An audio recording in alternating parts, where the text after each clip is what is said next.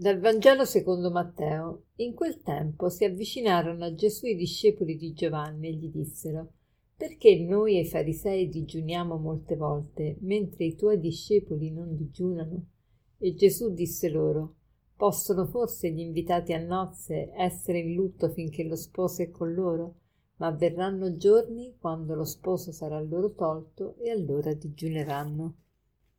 In tutte le religioni è presente il digiuno. Il digiuno è una pratica ascetica e indispensabile per l'uomo. Tuttavia Gesù, più che il digiuno, ci insegna sempre e vuole sempre da noi la virtù. E la virtù è più che il digiuno, perché è imparare a mangiare. Imparare a mangiare tante volte non è facile.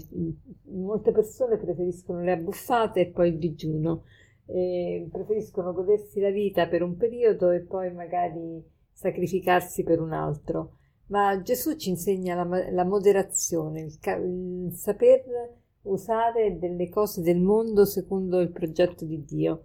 Tuttavia, eh, anche per il cristiano esistono giorni di digiuno e sono i giorni in cui si ricorda proprio la passione di Gesù. E il digiuno quindi anche per il cristiano ha il suo valore. E possiamo dire che mh, sono tanti gli aspetti del digiuno, tanti i vantaggi e anche il significato del digiuno. E il primo significato sicuramente è quello appunto dell'attesa dello sposo, come dice Gesù. Eh, possono gli invitati a nozze essere in lutto finché lo sposo è con loro? Verranno giorni quando lo sposo sarà loro tolto e allora digiuneranno. Quindi il primo motivo è proprio il, sentire la fame, digiunare ci porta a capire che siamo fatti per, per la fame di Dio, siamo fatti per Dio e quindi ci fa desiderare ancora di più il cielo. E quindi il primo motivo è quello, poi il motivo ovviamente di dominare se stessi. E se voi obbedite sempre a una persona che vi comanda qualcosa e non siete capaci di sottrarvi a quel comando, che cosa vuol dire? Che siete schiavi, che siete eh, servi, siete eh, dipendenti da quella persona.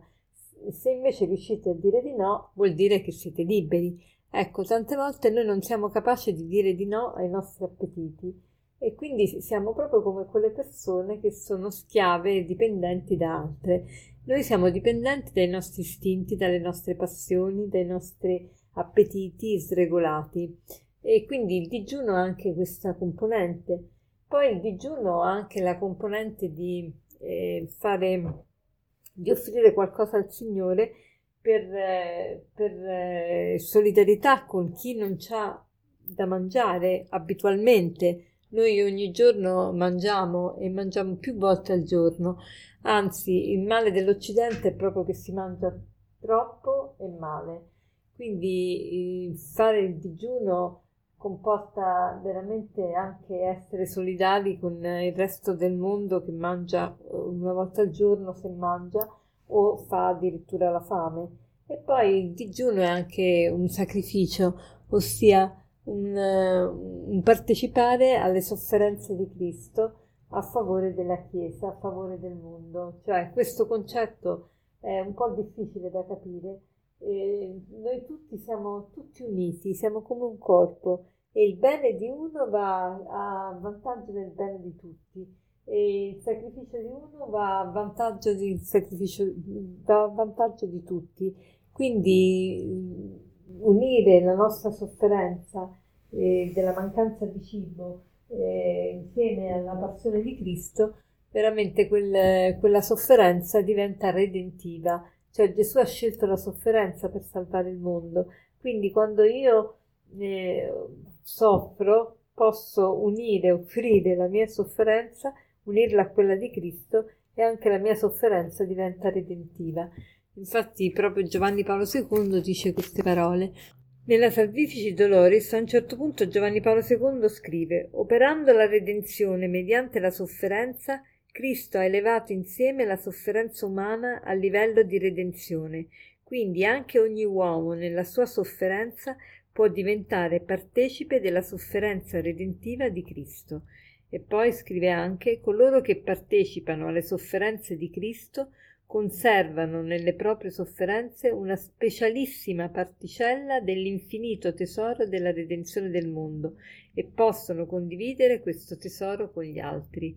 Ma che bello, che veramente possiamo partecipare alla redenzione del mondo. Gesù non aveva bisogno di niente, ma ha voluto renderci partecipi del suo piano di salvezza. È meraviglioso questo. E mm, oggi facciamo il proposito di offrire questo, questo periodo di Quaresima, ma soprattutto questa giornata, quando ci sono delle contrarietà, quando sono qual- c'è qualunque tipo di sofferenza, abbiamo subito la forza di eh, offrirla al Signore per la redenzione del mondo. E per concludere vorrei citarvi un proverbio che dice così eh, la, la migliore strada per arrivare al cuore talvolta è lo stomaco. La migliore strada per arrivare al cuore talvolta è lo stomaco. Buona giornata.